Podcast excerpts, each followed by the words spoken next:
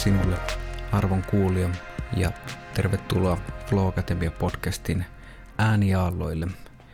Tällä kertaa kyseessä on Dan Sobakin kanssa nauhoitetun jakson jälkilöylyt, jossa minä ja Jussi pohdiskelemme, tuumailemme ja pyörittelemme kyseisen jakson herättämiä ajatuksia. Nythän on erityisen spesiaali jälkilöyly, koska alkuperäinen sauna on jo alun perin sammunut, mutta nyt se ja jälkilöylyt ovat silloin haettuneet hukkaenergiana ilmaan, mutta nyt palaamme näille taajuuksille lämmittelemään saunaa uudelleen ja tarkastelemaan, että mistä kaikesta me oikein juttelimmekaan. Muist näin nopeasti taskusta vetäisen, että siellä ainakin johtajuudesta, työelämästä, ajattelusta ja jonkin verran myös elämän tripodirakenteesta juteltiin, niin millä tavalla Jussi tripodisi tällä hetkellä seisoo? Jäin miettimään tripodi ja triadin eroa. niin, niin joo, itse asiassa on kyllä triadin rakenteet, mutta niistä voi myös rakentaa tripodin. Ne ovat hieman ehkä erilaisia, mutta kolme kulmaa pitää Kyllä. homma pystyssä. Men- mentaalinen tripodini on, tuota, tai triadini on, on kyllä edelleen niin kuin jakson jälkihöyryissä, ainakin mentaalisissa jälkihöyryissä, jos fyysisiä ei enää tavoita, niin tuota, kun kuuntelin jakson tässä uusiksi tauon jälkeen, niin kyllä tuota, mentaalista jälkihöyryä syntyi erittäin hyvällä tavalla. Minkäs näköisiä tiivistyksiä, että kun se höyry tässä alkaa pikkuhiljaa löytämään taas rakennetta ja muotoa, niin minkä näköisiä muotoja sieltä on tulkittavissa? No jos nyt hetkeksi jäädytän ja jäähdytän tuota kaos, kaosmaista höyryrakennetta näistä muistikuvista, niin kyllä tuo voiman myötätunto, viisaus, kolmikko, se oli jo aikaisemmin tuttu, mutta se, että kuinka paljon siihen tuli sitä pihviä ja lisää rakennetta ja lisää assosioita, että se niin kuin, jos oli aiemmin ehkä semmoinen tulitikuilla rakennettu, niin nyt se on semmoinen niin kettingeillä rakennettu. Kyllä. Agileilla kettingeillä. Joo, ehdottomasti. Joo, ihan samoilla linjoilla, että se on erittäin toimiva rakenne ja hahmotuspinta, jota olen myös ihan käytännössä kokeillut, testannut toimivaksi valmennustilanteessa, mutta myös ihan laajempanakin asioiden hahmottamispintana. Suosittelen ehdottomasti kuulijaa myöskin paneutumaan tähän näin. Ja Danin kirja nyt on ainakin hyvä, hyvä tota, kanava siihen, missä sen äärelle pääsee. Joo, ja kuinka kattavasti sitä ajattelumallia voi soveltaa, että se nyt ei ole vaan silleen, että olet organisaation johtaja, niin voit soveltaa vaan hmm. ihan kaikesta niin kuin itsensä johtamisen tasosta kaikkien niin kuin fyysiseen, mentaaliseen tekemiseen, että se tavallaan analogia tai ajatus kantaa tosi moneen, ainakin näin niin kuin omasta näkökulmasta. Se, hmm. Totta kai näitä teemoja sille aika paljon – pyöritellyt ja tavallaan pohtinut myös sitä niin kuin esimerkiksi omalla kohdalla liiallista voimankäyttöä ja ehkä sitä myös, että kun voima on ollut tietynlainen identiteetti jopa nuorempana, eikä tästä tarvi hirveän kauas mennä taaksepäin, niin sitten se antaa tarjosi tosi paljon hyviä kulmia, sekä semmoisia abstrakteja, jopa niin kuin henkisiä kulmia, mutta sitten myös niitä tosi käytännönläheisiä tyyliin käy vaikka palaverit läpi näin. Kohtaa mm, ensin kyllä. myötätunnolla, sitten viisaudella käsittele jäsennä, ajattele, niin luo sense-making tilanteesta ja sitten tehdään päätökset ja päätetään, kuinka käytetään voimaa. Hmm.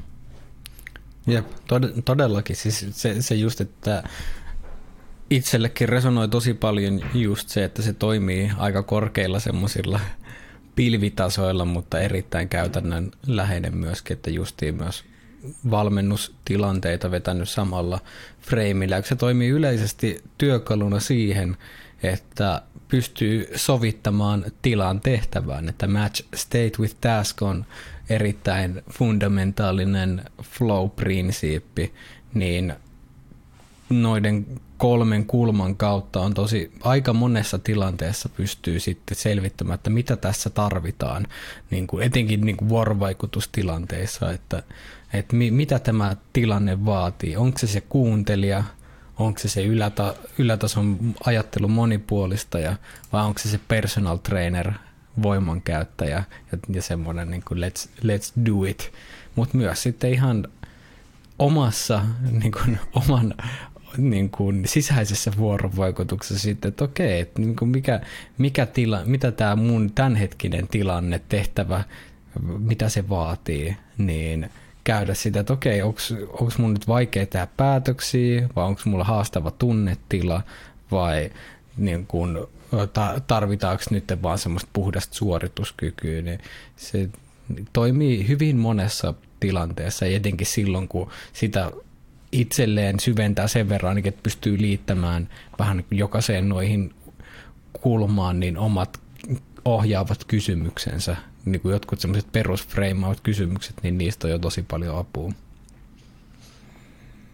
Joo, ja tähän tuli vielä itselle semmoista niin kuin ekstra syvyyttä, kun se, minkä takia ei nauhoitettu jälkilöylyä, oli se, että isoäidin tila huononi niin paljon samaisena päivänä, ja sitten lähdettiin sitten Itä-Suomeen ajamaan ja isoäiti sitten kuoli seuraavana yönä, niin siinä kun oli neljä, viisi päivää pyöri siinä Itä-Suomessa ja kotikonnuilla, niin kyllä sitä tuo podcasti kun oli pohjalla, niin mietti niin kuin noita voiman, myötätunnon, viisauden käytön suhteita eri ihmisissä, vaikka siinä isoäidissä, omassa isässä, omassa perheessä, niin se tarjosi aika paljon niin kuin erilaisia kulmia miettiä sitä, kuinka nuo esimerkiksi ylisukupolvisesti voi siirtyä, kuinka ne tiettyyn rakenteeseen tarttuminen ja jumiutuminen tai vaikka arvopohjallisesti fundamenttisitoutuminen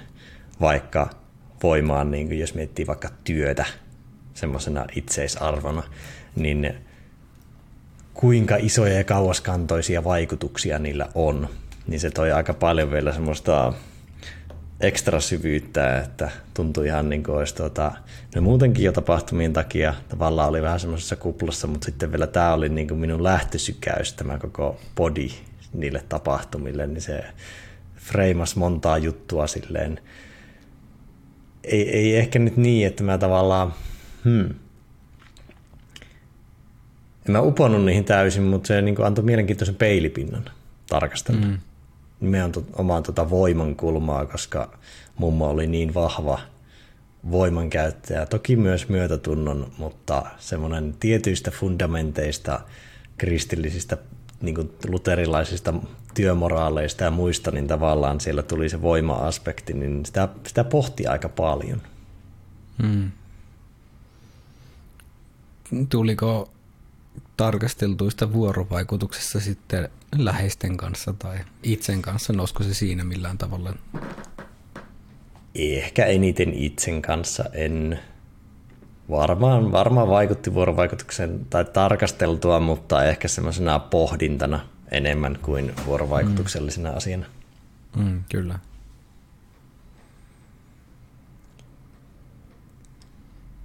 Mm, Mut niin, tota, itsensä johtamiseen tuokin vielä, niin silläkin ehkä resonoi, että kun sitä konseptia on valmentavaa itsensä johtamista paljon pyöritellyt, niin tuo tarjosi tavallaan uutta perspektiiviä siihen. Ja nyt kun mä kuuntelin ton materiaali uusiksi, niin oli just silleen seuraavaan valmennukseen, niin olin silleen, että ehdinkö mä pyöräyttää niin kuin kaikki ne ajatteluherättelydiat uusiksi, että mä rakentaisin sen rakenteen uusiksi, koska se voimankäyttövertaus perinteisessä itsensä johtamisessa on tosi hyvä. Mm. Et siellä oli vaikka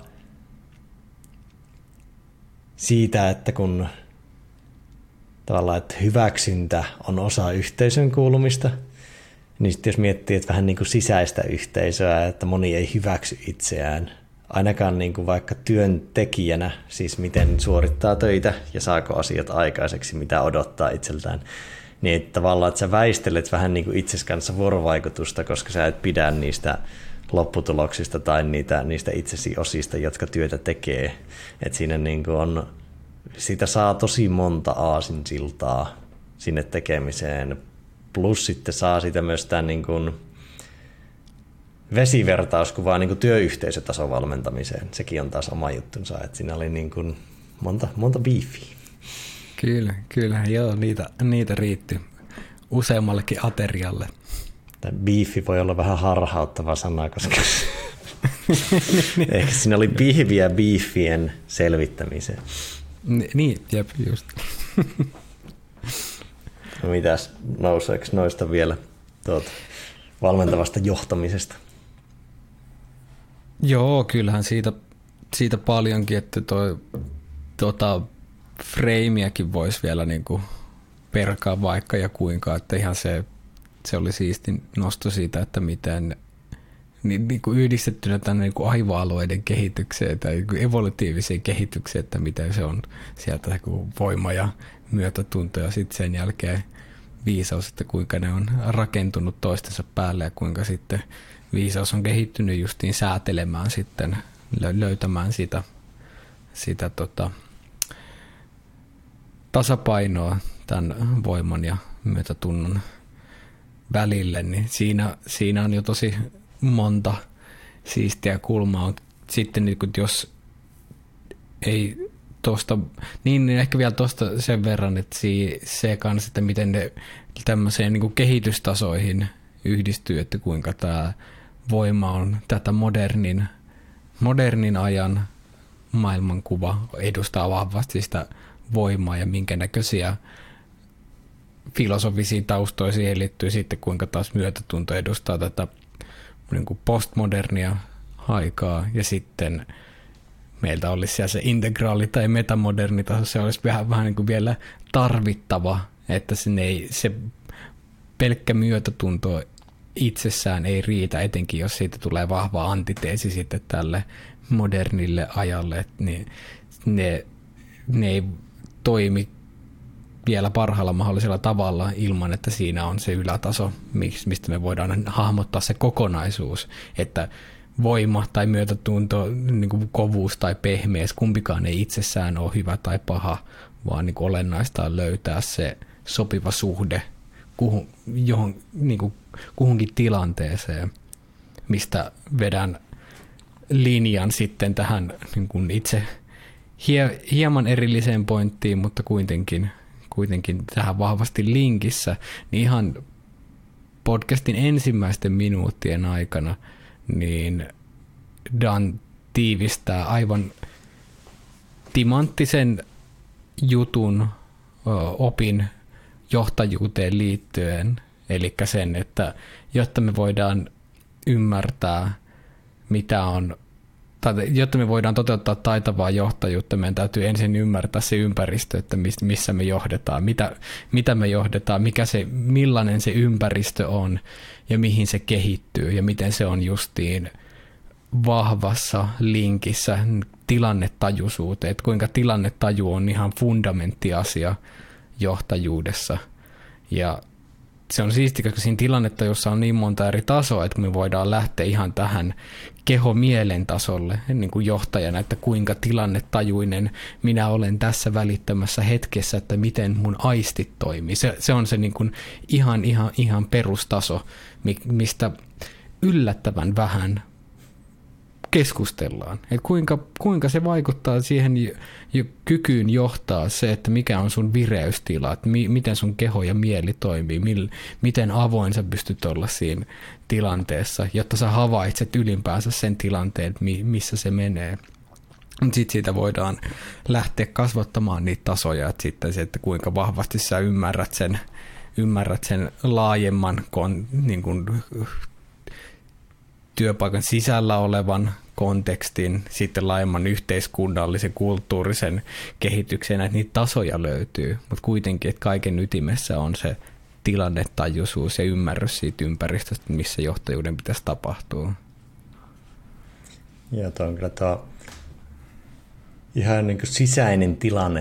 Se on mielenkiintoinen, että kun ihmiset, no minähän on tässä, kyllähän mä nyt ymmärrän kaiken, mutta se, että pystyisi vaikka näkemään ne omat biasit ja vaikutukset, tai jos on vaikka niska kireenä, niin minkälaista ajattelua syntyy, tai itsellä ihan vaikka esimerkki, että jos mä oon käynyt hieronnassa tai vetänyt kovaa mavetreeniä, mulla on selkäjumissa ja pakarat, niin ja takareidet, niin äkkiä alkaa kyllä niin kuin ajattelu kireytyä. Pikkasen on semmoista mm. tensiota siellä, että se, se on, siinä on, noille vaikutuksille on tosi helppo olla sokea.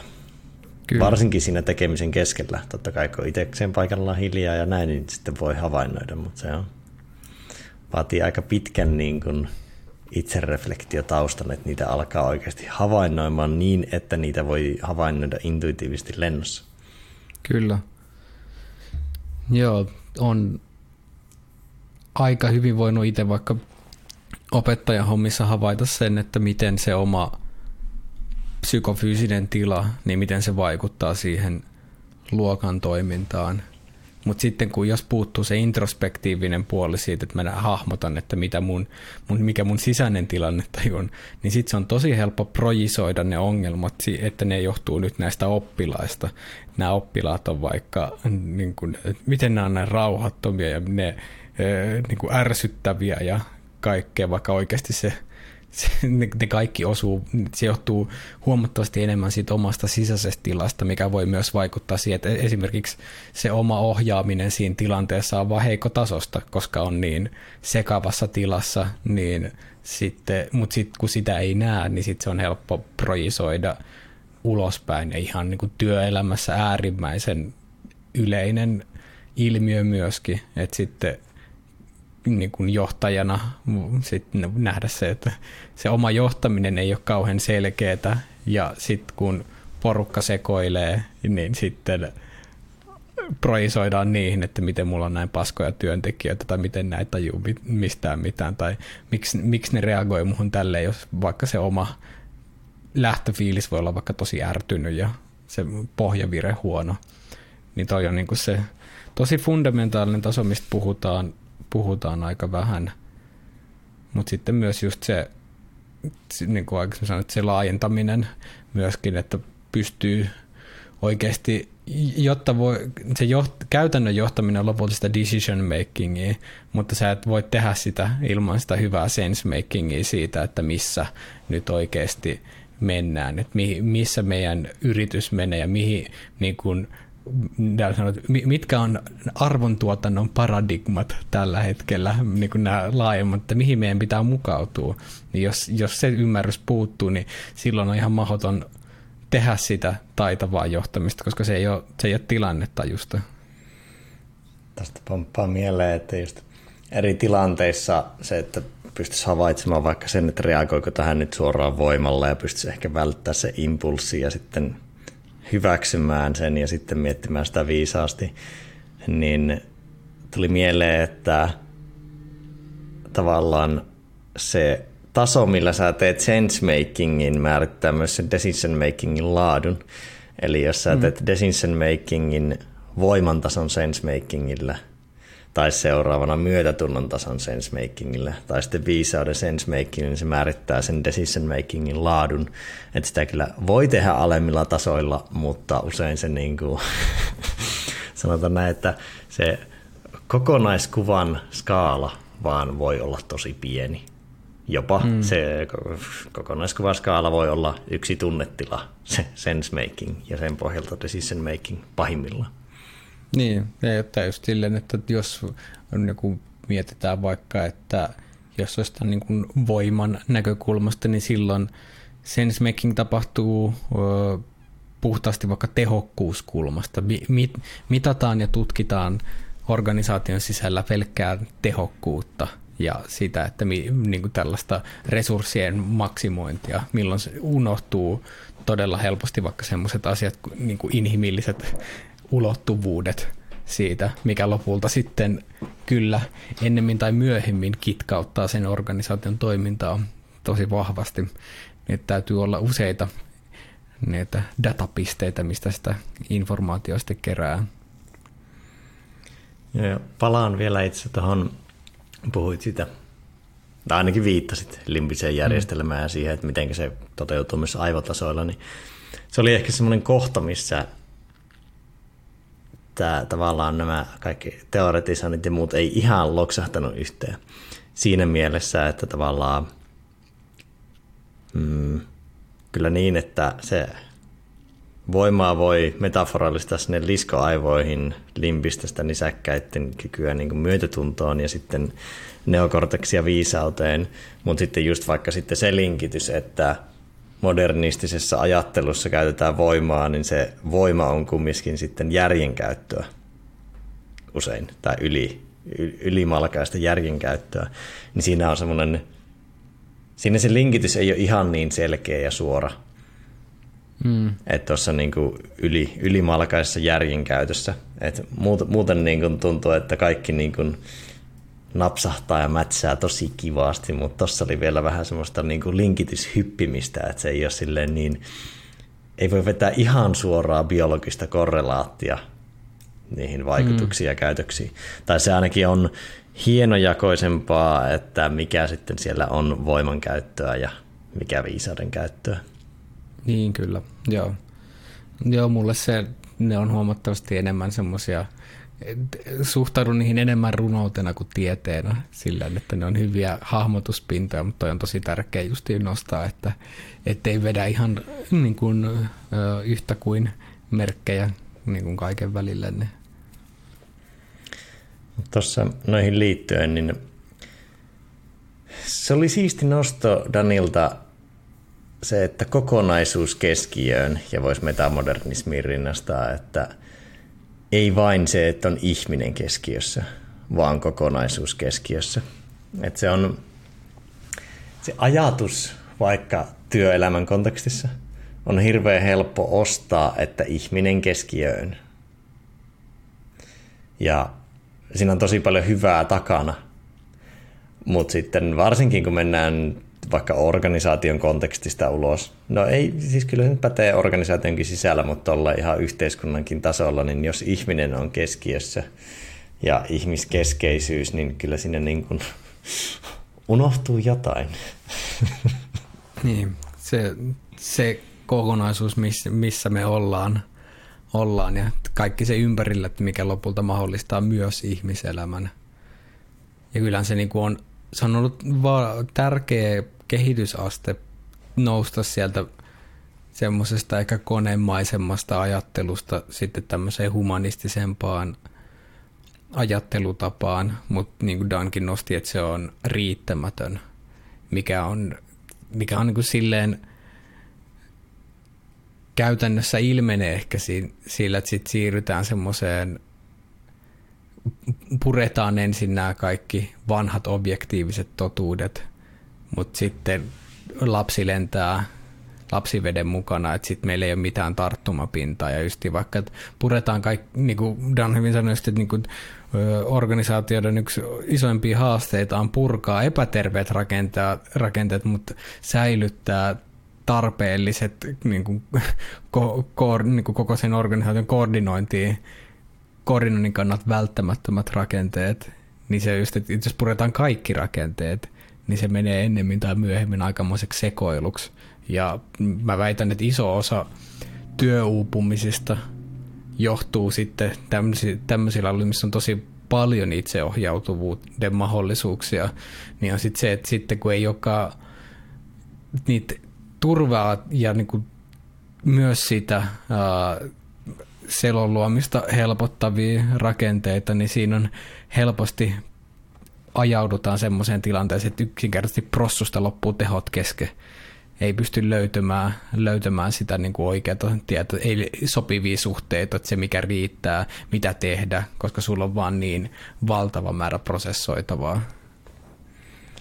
Niin ja se on, jos miettii, että olisi nyt tämmöinen niin kuin vanha ja moderni paradigma, niin se, kun jokaisessa ihmisessä on tavallaan molempien maailmojen ajattelumallia ja toimintamalleja, mm. niin sitten se on tavallaan semmoinen niin kuin aikamoinen soppa, missä vaikka joku yksittäinen, ei tarvitse olla mikään isokaan työyhteisö, niin missä se toimii. Ja se tavallaan ei ole vaan niin, että vaikka työyhteisö olisi modernia, työntekijät vanha-aikaisia tai toisinpäin, tai esihenkilöt, vaan kun kaikissa vähän niitä piirteitä, niin siinä aika paljon niin kuin joudutaan hakemaan sitä niin kuin sopivaa kulmaa. Ja se, että miten hyvä sensemaking siitä onnistutaan luomaan, niin on, ei, ei ole helppo tehtävä. Hmm, kyllä. Niin kuin sekin just, että mikä ti, palataan taas siihen, että minkälainen organisaatio missä tilanteessa, mihin se on menossa ja näin, niin se määrittää paljon niitä suhdanteita, että missä määrin vaikka se voima ja myötätuntoisuus ilmenee siellä. Ja kun kaikkiin, kaikissa organisaatioissa ei, ne ei, organisaatiot ei ole samanlaisia, ne on eri tilanteissa, eri vaiheissa, niin ne käytännön toimet, että miten, miten sitten vaikka sen johtajuuden pitäisi tapahtua, niin se on just, riippuu tilanteesta. mikä, mikä vaatii just sit, niin pohjana on sitten silleen, että okei, tämä tilanne pitää ensin selvittää, enkä niin kuin me voidaan tehdä mitään muuta. Niin, ja kun sitä historiaa on niin paljon, että sä oot saattanut lapsuuden, nuoruuden, vaikka puolet sinun aikuisiästä työskennellä perinteisemmillä malleilla yhteyksissä, missä ne on toimineet. Hmm, kyllä, kyllä. Niin kyllä ne aika niin kuin syvällä on ohjelmoinnissa, hmm. mentaalisessa ja fyysisessä. Et sitten mistä, ja sitten se, että oli puhetta siitä, että joku esihenkilö saattaisi haluta siirtyä valmentavaan otteeseen, mutta ne työntekijät ei olekaan samalla odotuksilla, niin kyllä se niin kuin sama tanssi resonoi aika lujaa. Joo, se on ihan loistava, loistava vertauskuva. Ja just siihen kun se, niihin liittyvät odotusarvot. Että yksi tanssija odottaa, että tanssi kuuluu tällä tavalla ja toinen odottaa toista ja sitten kun toinen tanssii salsaa ja toinen breakdancea, niin sitten tuleekin, e, harvemmin tulee sitten ihan hirveän virtaavaa tanssia ainakaan. Ja tässäkin tosi olennaista just se, että kuinka näkyviä, kuinka tietoisia me ollaan niistä odotusarvoista. Että se ei ole itsestäänselvyys, että siitä työpaikoilla oltaisiin tietoisia. Kyllähän siitä niin kuin yhä enemmän puhutaan, mutta tämä on tiivisti tosi hyvin niin kuin käytännön setti, että millä, miten, miten voi johtajana edistää sitä, että ne odotusarvot olisi kalibroituneempia ja tanssittaisiin enemmän samaa tanssia, niin ihan kysyä, että, niin että mitkä on 1-3 keskeisintä odotusta sinulta minulle ja sitten mm, toistepäin myös, että, niin kuin, että mitkä on sitten minun 1-3 keskeisintä odotusta sinulle. Hyvin niin kuin kuulostaa sille da, totta kai, mutta ei ole todellakaan niin kuin, uh, itsestäänselvää. Ja tämäkin on paha, että kun joskus se voi olla vähän sille hähmäisesti, että sitä on ehkä joskus vähän sivuttu. Et kyllä meillä oli se yksi, yksi kehityspäivä silloin 2013, niin silloinhan näitä juttuja vähän niin kuin käytiin. Niin se, että käytännössä ne olisi molemmille, kaikille osapuolille kauhean kirkkaita, niin ei ole ehkä ihan niin itsestään selvää vielä, että sinne suuntaan mennään kuitenkin. Joo, ja yksi mitä näen itsekin tosi paljon, kun valmentaa, niin monet vaikka esihenkilöt tai yrittäjät on saattaneet lähteä niin kuin aika tätä edes, tämä kuulostaa, niin kuin mä freimasin tämän negatiivisesti, niin lähteä aika niin kuin myötätuntoiselle vapaalle polulle. Ja sitten tavallaan seuraten vähän niin kuin itseohjautuvuuden ideaalia, vähän niin kuin sä viittasit, että se saattaa sitten tuottaa haastetta, niin ja sitten se on mielenkiintoinen, että monet työntekijät saattaa odottaa sitä ideaalia, mutta silti ne odottaa sitä jämäkkää johtamista tietyissä konteksteissa. Hmm. Ja tämäkin on vaikea just, että tavallaan on olemassa niin semmoinen abstrakti ideaali ja sitten olemassa ne käytännön tilanteet, missä vaikka toivotaan sitä jämäkkää tai voimankäyttöä, vaikka se ei ole se niin kuin perus baseline-ideaali, niin tavallaan olisi vielä niin kuin – pitäisi pystyä jossain määrin niin kuin kalibroimaan kontekstisidonnaiset odotukset. Hmm.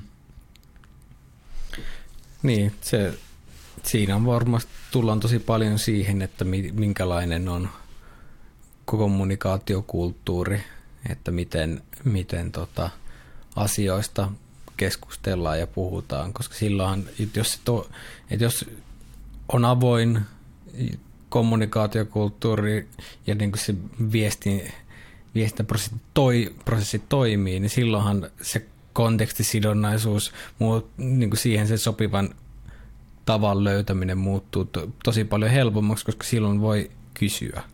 että, että jos kaipaa, niin kuin, että hei nyt mä kaipaan, mä oon vähän enemmän hukassa tämän asian kanssa, mä kaipaisin enemmän tällaista, okei okay, hienoa, voi tarjota tällaista ja näin poispäin, niin sittenhän se onnistuu, mutta jos se kommunikaatiokulttuuri ei toimi, niin sitten ollaan ongelmallisemmassa tilanteessa, että sitten, sitten toimitaan sieltä niin kuin ideaalien pohjalta enemmän ja oletusten.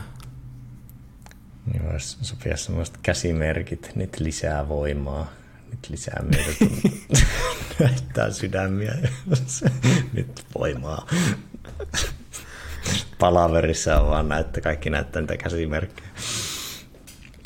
Niin, tämä olisikin oikeasti, että siitä, siitä on, on se aika no sitten, niin, kun se on sovittu yhdessä, niin se on aika nopeata päätöksiä. kalibraatiota. Tämänkin podcastin pohjalta pystyttäisiin mekin toimimaan yhteistyössä sille, että me näytettäisiin, että nyt vaan niin, niin kyllä. Joo, sit, sitten kun alkaa joku huomaa, että se käytetään kollektiivista sensemakingia, kun katsoo kello, että hei, kokous alkaa mennä ja me ollaan vieläkin kysellään, kysellään kuulumisia, niin nyt sitten voitaisiin vähän niin kuin silleen, että go forward.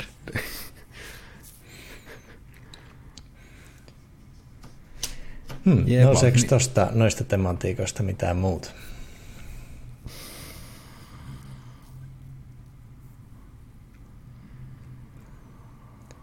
Mulla on ehkä semmoisena yksittäisenä se ajatus, että tavallaan jos miettii tuota kolmikkoa, niin se, että öö, sisäänpäin kohti parempaa itsetuntemusta, ylöspäin kohti laajempaa kokonaiskuvaa, eteenpäin kohti tavoitteita, niin se oli semmoinen, se oli hyvä jäsennys. En muista, oliko se noilla sanavalinnoilla, mutta tuo, tuo kokonaisuus. joo. joo, kyllä.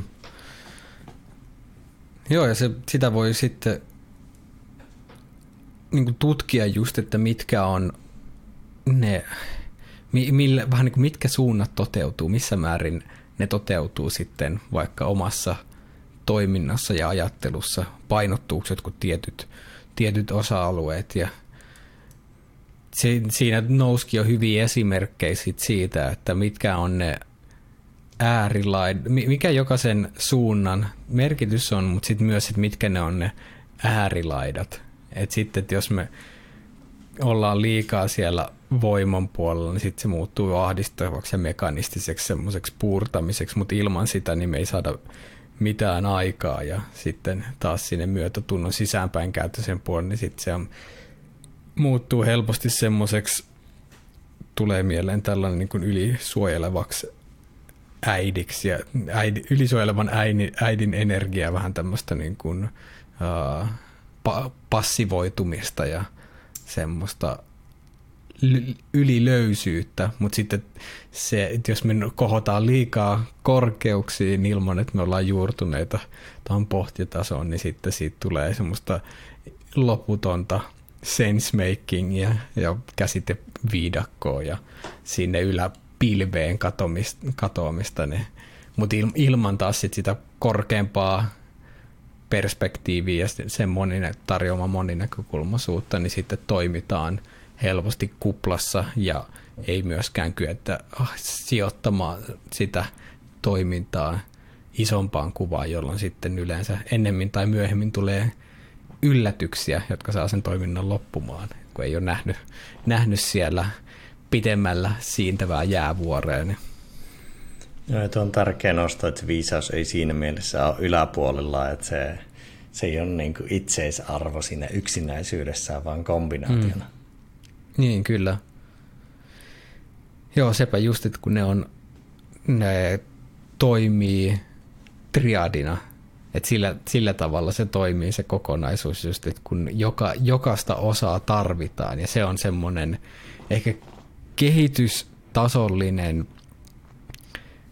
ymmärrys, mikä, on, mikä välillä ehkä puuttuu sit siitä, että kun me mennään tähän, mistä podcastissakin puhuttiin just siihen tämmöinen postmoderni ajattelu, että sitten yhä enemmän puhutaan empatiasta ja näin, ja mikä on tosi tärkeää, mutta just, että, että meidän täytyy nähdä se kokonaisuus, ja just, että nämä ei ole lopulta toisiaan poissulkevia niin kuin, oh, lopullisessa mielessä, vaikka, vaikka voima ja myötätunto, vaan että nimenomaan niin kuin yh, yh, ne, ne toimii yhdessä, mutta sitten me tarvitaan vain kyky löytää se sopusuhtaisuus, mikä sopii mihinkin tilanteeseen.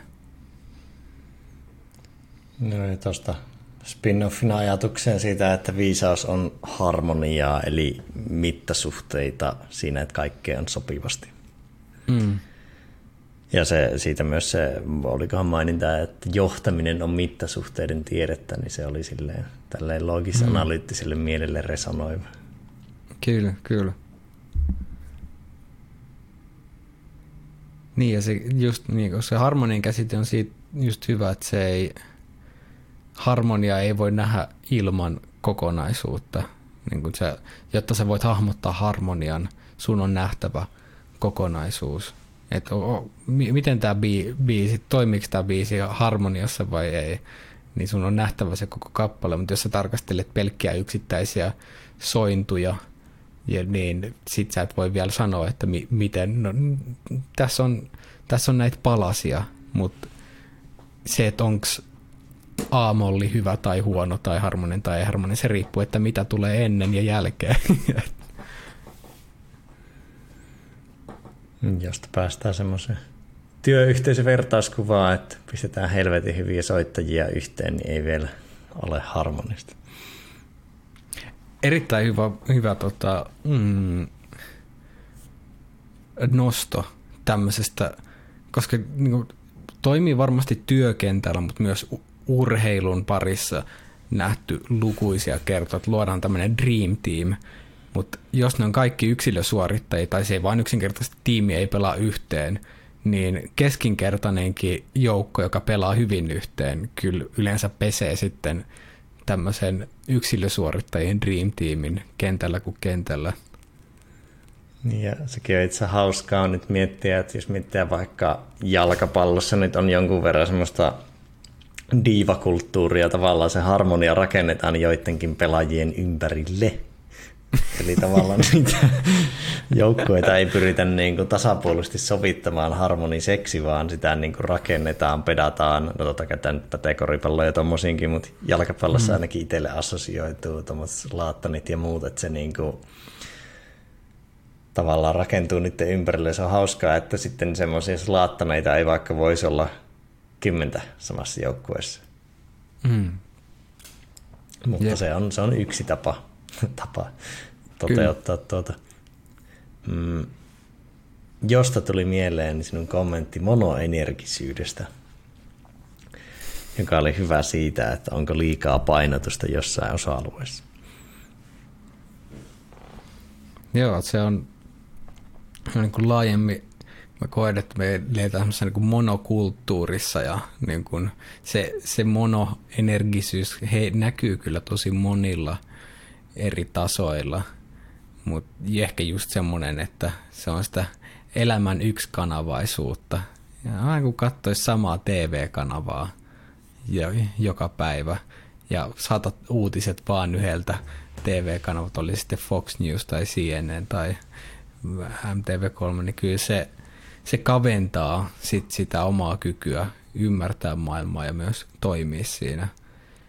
Mutta se on ehkä meillä ongelma, että me ei ihan täysin tiedosteta niiden muiden kanavien olemassaoloa.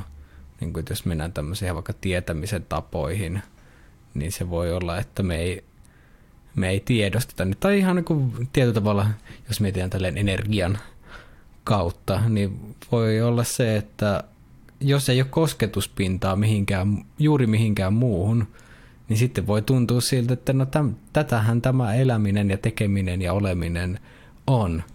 Että jos vaikka se oma pääkanava menee siellä voiman puolella, johon, jonka sivuvaikutuksia on krooninen ahdistus ja jäykkyys ja niin kuin, lukuisat muut tämmöiset tietynlainen niin kuin jähmeys ja kylmyys, niin sitten jos se on ainoa kanava, että milloin on ollut, eikä ole kosketusta siihen, että minkä, minkälaista on olla niin kuin, for the lack of better word, energeettisesti niin kuin myötätuntoisemmassa tilassa, niin sitten ei, sitä kanavaa ei ole olemassa. Mikä on sitten, että meiltä puuttuu ehkä ne kollektiivisesta työkalupakista ne käytännön tavat, että millä tavalla me voidaan shiftata erilaisiin tiloihin, miten me voidaan olla normitilassa ja miten me voidaan muut, mennä siirtyä myötätuntoisempaan tilaa, miten me voidaan päästä flow-tilaan, miten me voidaan olla logis-analyyttisessa hyperreflektiivisessa tilassa. Mutta se on just, että kun et nämä ei ole ollut niitä juttuja, mitä koulussa esimerkiksi ollaan käyty, niin sitten voidaan ajatella, että meillä on vaan se kanava ykkönen. Ja se on se, niin se, se, se siellä, siellä on kaikki, mitä tarvitaan. Tuli mieleen, kun puhuit flowsta, että onko sitten, jos miettii tolleen flown vaiheita, niin ekana on niin ponnistelua ja voimankäyttöä, sitten tulee rentoutus, ettei yliponnistella ja sitten päästään siihen kokonaisvaltaiseen flow ja sitten palautuaksemme me tarvitaan sen myötätuntoinen kulma, jotta voidaan päästä takaisin siihen ensimmäiseen vaiheeseen, eli ponnisteluun. Hmm.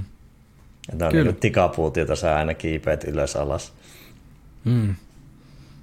Myötätuntoa tarvii kyllä myös ehkä siinä, siinä tota, ponnistelusta rentouteen – No juuri siinä, että tavallaan, että se mahdollistaa ei, sen ei, rentoutusvaiheeseen niin, nyt, joo, nyt, joo, nyt, nyt mä hahmotan, miten säkin ajattelet, jep, kyllä. Ja tuosta tuli mieleen, että jos edetään niin kuin monotyökulttuurissa, niin sitten jos vaikka painotetaan liikaa voimankäyttöä, niin ihmiset tottuu siihen, että tavallaan se on niin kuin ainut ratkaisu kaikkea ja se grindset on se oikea, oikea mindset. Ja jos et ole näin monoenerginen, niin sitten tulee monoa. Niin, kyllä. Tuosta tuli mieleen noista ääripäistä, että sitten myös se niin monoenergisyys siinä, että jos sä oot liikaa jossain ääripäässä, niin se on vähän niin kuin musta aukko, että sä tulet myös sokeeksi muille kulmille, koska se tavallaan jokainen kulma vähän niin kuin perustelee itsensä. Että kaikille on tavallaan perustelut ja ne voi tuntua tosi niin kuin relevanteilta, jos olet vaikka tottunut elämään tietyllä kulmalla koko ikäsi ja se tavallaan Kyllä. alkaa sitoutua arvomaailmaan ja muuhun. Että mm. Ehkä viisaus on vähiten itselleen sokea, mutta silti sekin voi olla. Niin, kyllä. On, on voi, voi ehdottomasti, koska sitten kun se siitä, siitä katoaa vähän niin kuin jalat maasta, niin sitten, sitten se jää sinne ylätasoon paperiviisaudeksi, niin sillä, taittaa vaan semmoiseen helppoon idealisointiin. I know, I do it daily. Tulee se, se on... Ketonen ja Myllyrinteen sketsi, missä ne kaksi filosofiaa on kahvilassa ja puhuu helvetin hienoa ja lopulta ne tarkoittaa, että kun ei tällä tämmöisellä jauhonnalla saa pillua.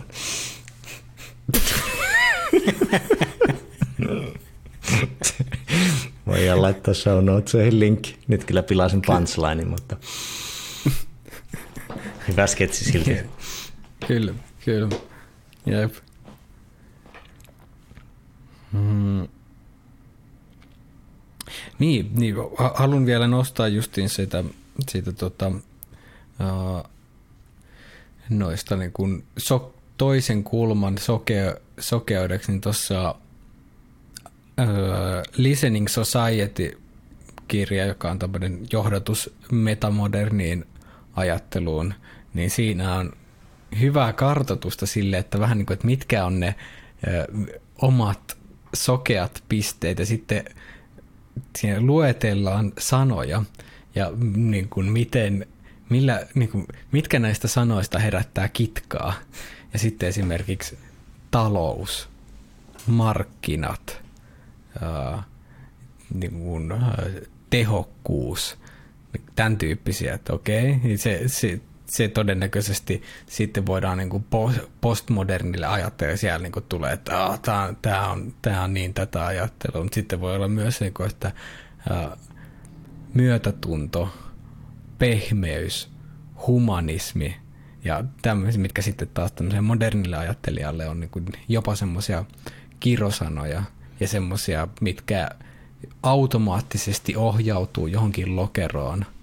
Se, että tämä, niin mikä on sitten, että se on vaan tosi harhauttavaa, että kun nyt ollaan puhuttu siitä vaikka voima, niin kuin voiman haittapuolista, niin kyllä niin kuin humanistisilla aloilla voi huomata sen, että, että sitten kun mist, mis, mitään ei saa ajatella esimerkiksi tehokkuuden kautta, ei, ei niin kuin, mi, mi, taloudellisuus on esimerkiksi semmoinen, että mitä mä oon huomannut, että sitä ei, se, se on ollut myös niin kuin opettajapiireissä semmoinen, että siitä ei vähän niin kuin, se on välillä semmoinen, että ei saa keskustellakaan melkein niin kuin taloudellisesta puolesta, mikä on sitten semmoinen, uh, itselle tuntuu välillä vähän niin kuin järjettömältä hullu, tai siis tietyllä tavalla, että jos me ei voida ajatella missään myös niin kuin tehokkuuspuolta, niin se on sit todennäköisesti siihen, että resursseja aletaan hukkaamaan ja niitä pidetään myös niin kuin itsestäänselvänä, niin muuttuu tosi isoksi, milloin myös sitten se yleensä myös se perustehtävä, vaikka niin kuin enemmän humaneemmilla aloilla, niin sekin kärsii sitten siitä, että kun me ei, jos ei me ajatella tehokkuuskulmaa ollenkaan tai taloudellista puolta ollenkaan. Toki siihen ei ole niin vahva, että jos me ollaan julkisella sektorilla, niin silloin siihen ei ole niin vahvaa kannustinta, koska sieltä se jostain, kun, jostain se, sieltä se raha on aina ennenkin tullut, niin eikö se vaan tule jatkossakin, niin se ei ole ehkä sitten siihen ole samanlaisia kannustimia sitten ottaa sitä kulmaa. Niin, ja se on hauska, miten ne tietyt sanat pystyy niin kuin leimaantumaan niin pahasti, vaikka ne on niin kuin, vaikka niin tehokkuuskin olisi silleen tavallaan vähän niin kuin luonnontieteellinen termi tietyllä tapaa fysiikasta. Että eihän se niin kuin, tavallaan neutraalissa muodossa on, niin kuin, puhutaan aika hyvästä asiasta eri mm. konteksteissa, mutta kyllä siihen on niin kuin aika rajut assosiaatiot rakentuneet. Kyllä, että se, kyllä. kyllä. Ja sama sitten niin kuin monet, monet tavallaan humanistisen puolen termit on myös saaneet aika niin kuin vahvat leimat. Mm, joo, joo, sitten se, niitä, niitä sanoja on vaikea olla käyttämättä kuitenkin. Mm. Sepä se on, että miten formatoida omaa semmoista ennakkoasennoitumista erilaisiin käsitteisiin, että pystyisi katsoa niitä enemmän freesiltä pohjalta, niin se olisi semmoinen, mitä jokainen, jokaisen on hyvä tehdä itsekseen, mutta kyllä me, meidän täytyisi kollektiivisesti myös päästä siihen, kohti sitä, että me pystyttäisiin vähän niin kuin purkamaan bagagea niin kuin erilaisista sanoista. Semmoista, mitkä on kuitenkin välttä, välttämättömiä, että me voidaan toimia yhteisöinä. Niin esimerkiksi, että me niin kuin, tehokkuus tai ta- taloudellisuus ja myötätunto, humanismi, niin poistetaan, kun mikä tahansa näistä poistetaan, niin homma ei vaan yksinkertaisesti toimi sitten. Niin, että millä tavalla saada sitten tätä niin kuin vastakkainasettelua purettua, niin siinä, siinä on vielä töitä tehtävänä, mutta mä oon myös semisti optimistinen sen suhteen, että ollaan menossa parempaan suuntaan sillä sektorilla. Mutta niin, on se hyvä, että niistä nyt tavallaan niiden niin kuin keskustelun välille syntyy se jännite, koska ei se keskusteluahan ei muuten käydä edes, jos niin, siinä kyllä. ei niin kuin nähdä jotain arvoa ja myös ristiriitaa tai niiden ristiriitojen sovittamista. Hmm. Kävi mielessä, että mitä jos valmennuskontekstia tekisi niin, että putsaisi pöydän sillä, että keksisi kaikille uuden sanan, että on vaikka rakkaukkuus, on niin kuin rakkaudellinen tehokkuus. Niin, saataisiin riisuttua assosiaatiot, mutta sanotaan näin, että valmennus tai valmentaja saattaisi assosioitua jollain tavalla.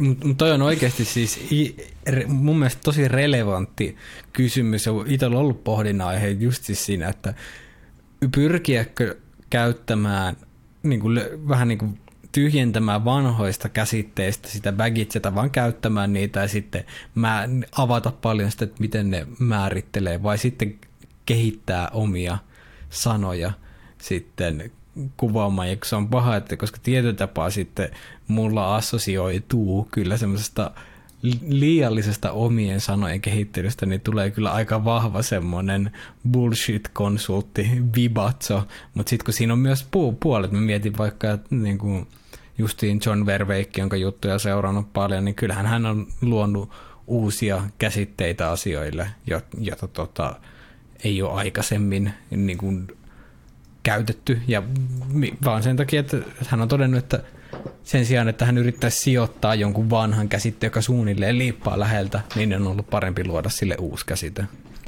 Sitten hänkin on pitkälti tehnyt niistä tavallaan vanhem, vanhojen sanojen sanapareja.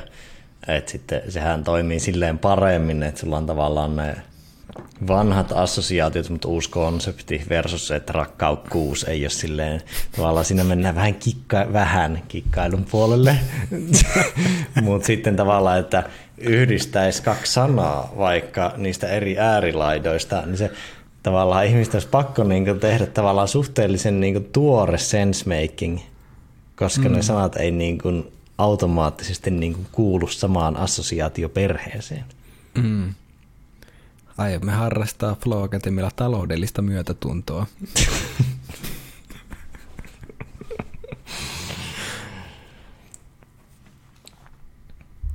Nouseekös muuta?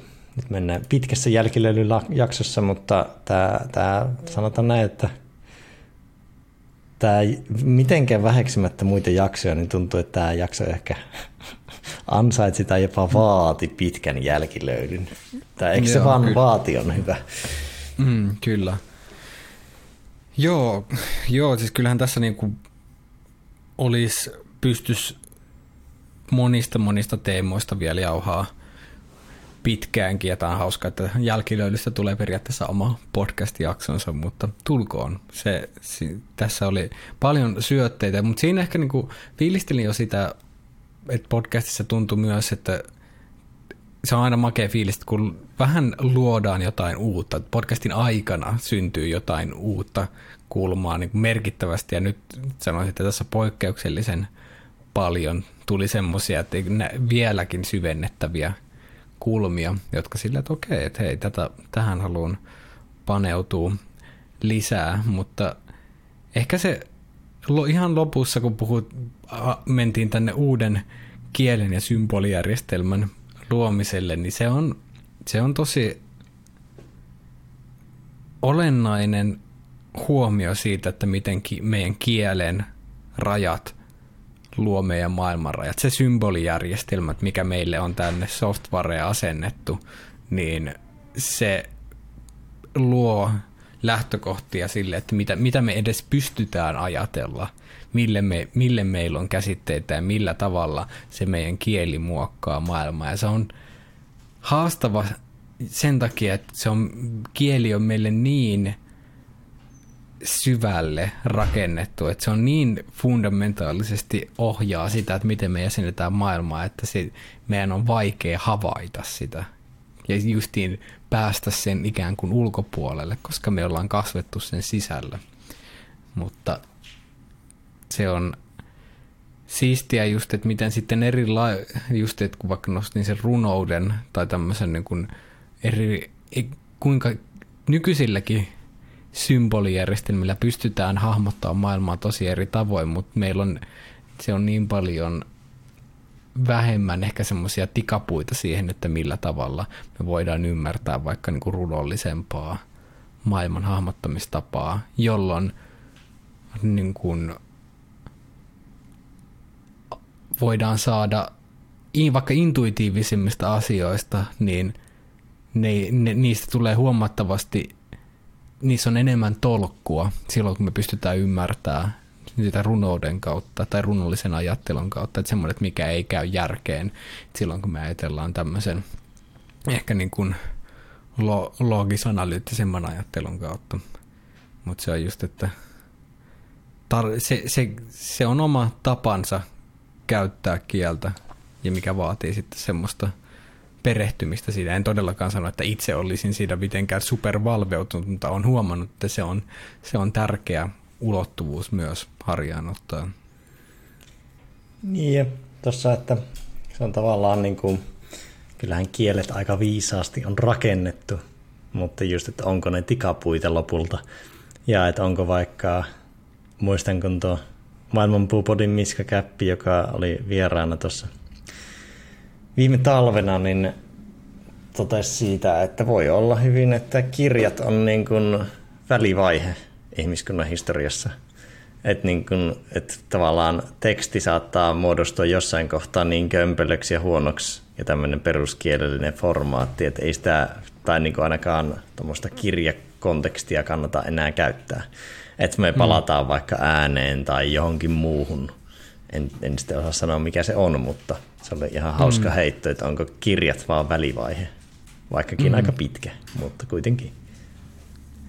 Niin, ja just silleen, että kun, se, sit kun ruvetaan puhua vaikka tämmöistä uudesta symbolijärjestelmästä, niin sitten tulee silleen, että okei, kuulostaa aika wuulta, mutta mennään X määrä tuhansia vuosia taaksepäin ennen kirjoitetun, kirjoitetun kielen keksimistä. Et silloin kun jos jollekin jos sanottu, että joo, itse asiassa tässä pienen ajan sisällä niin kehitellään tämmöinen järjestelmä ja suurin osa ihmiskunnan kommunikaatiosta ja tiedonmuodostuksesta ja välittämisestä käydään tämmöisten epämääräisten pikku skribuloiten välityksellä. Ja se niin kuin oikeastaan koko meidän niin kuin yhteiskunta rakentuu, yhte, ka, niin kuin meidän kollektiivinen tietämys rakentuu tämmöisille pikkumerkeille. Ja myös sitten meillä on tämmöisiä koneita, jotka omanlaisellaan omanlaisellaan tota merkkijärjestelmä sitten tekee asioita, että mistä suurin osa ihminen ei edes ymmärrä, että mitä siellä tapahtuu. Ne pyörittää meidän niin kuin, globaalia yhteiskuntia, niin sehän olisi ihan silleen, että what? Niin kuin, että meet takaisin sinne hourulaan, että mikä, mikä tyyppi se on. Niin se on vaan haasteellista, että meidän vaikka nykyisen kielen rajoilla, niin me ei voida kuvitella, että mitä niiden ulkopuolella on niin kuin käyttämällä nykyistä kieltä. Niin, se on just se, että me ollaan tiettyjä rajoja me ollaan onnistuttu venyttämään todella pitkälle sen avulla. Hmm. Niin siinä tulee tavallaan sokeaksi sille, että millaista on vaikka ajatella ilman kieltä. Että niin jos sä käyt siellä niin luola henkilöille pitsaamassa, että mulla olisi tämmöinen konsepti, että rupeatte ajattelemaan tällaisilla niin kuin, koukeroilla, mm. niin tota, se, siitä ei ole kosketuspintaa, ei olla mitään muistikuvaa, mitä olisi ajatella. Mutta totta kai niin kuin, on kontekstia, missä sitä tavallaan vaikka musiikin kuuntelu itsessään niin kuin voi tarjota sen kontekstin, mutta ei sekään niin kuin, se ei kokonaisvaltaisesti niin kuin muuta tai muuta sitä sinun niin kuin ajattelun konstruktioita, millä, miten sinä niitä toteutat tai ainakaan niin kuin tietoisesti pystyt jäsentämään. Et se ei muuta mm. sitä, vaikka se kokemuksellisesti, hetkellisesti niin tarjoaa erilaista väylää hahmottaa sitä, että sä vaikka ajattelet visuaalisemmin. Ja tämä on ylipäätään mm. hyvä kysymys niin kuin kuulijoille heittää, että niin kuin miten ajattelet? Onko ne sanoja sinun päässä vai onko ne visuaaleja vai onko ne jotain muuta? Mm. Ja harva on miettinyt niin, oikeasti, että mit, miten, mm. mitä se ajattelu on, millaisena se niin. ilmenee. Kyllä, ja eräs varmaan yksi älykkäimpiä henkilöitä, ketä on tavannut, niin sanoi, että hän ei ajat, niin kuin vähän oli sille, että ihmetteli sitä, että ajatteleeko jengi tämmöilleen niin kuin sanoilla, että mikä, mikä juttu tämä on. Niin ja sitten kun miettii, että no kyllä iso osa ainakin omasta mentaalisesta prosessi, prosessoinnista on jollain tavalla sanapohjasta, tämmöistä käsipohjasta. Kun hän ajattelee yksi enemmänkin tämmöisinä huomattavasti niin kuin visuaalisemmalla tavalla, mikä on sitten, mä saan siitä kiinni, mutta semmoisen, että mun arkkiajattelu olisi jatkuvasti semmoista tuntuu silleen aika kaukaiselta. Se on hänelle normaalia. Ja hänelle taas se, että tuolla on se pikku käsitteillä pörisevä monkey mind, niin olisi, se olisi se main driver, niin, niin tuntuu taas pikkasen etäisemmältä. Niin. Kyllä. Yksi nosto vielä. Mm, moninäkökulmaisuuden minimum effective dose. Se, että silloin kun haluaa tarkastella jotain asiaa, niin ota aina kolme näkökulmaa, koska muuten sä tarkastelet niiden kahden polariteetin välissä. Kyllä, erittäin hyvä loppu, loppunosto ja menee kyllä niin kuin ää, niin te, teikäläisen nostona, niin e, ehdottomasti podcastin yhteen niin timanttisimpiin niin kit, käytännön kiteytyksiin, että kolmonen on hyvä numero. Si, si, siitä irtoaa paljon.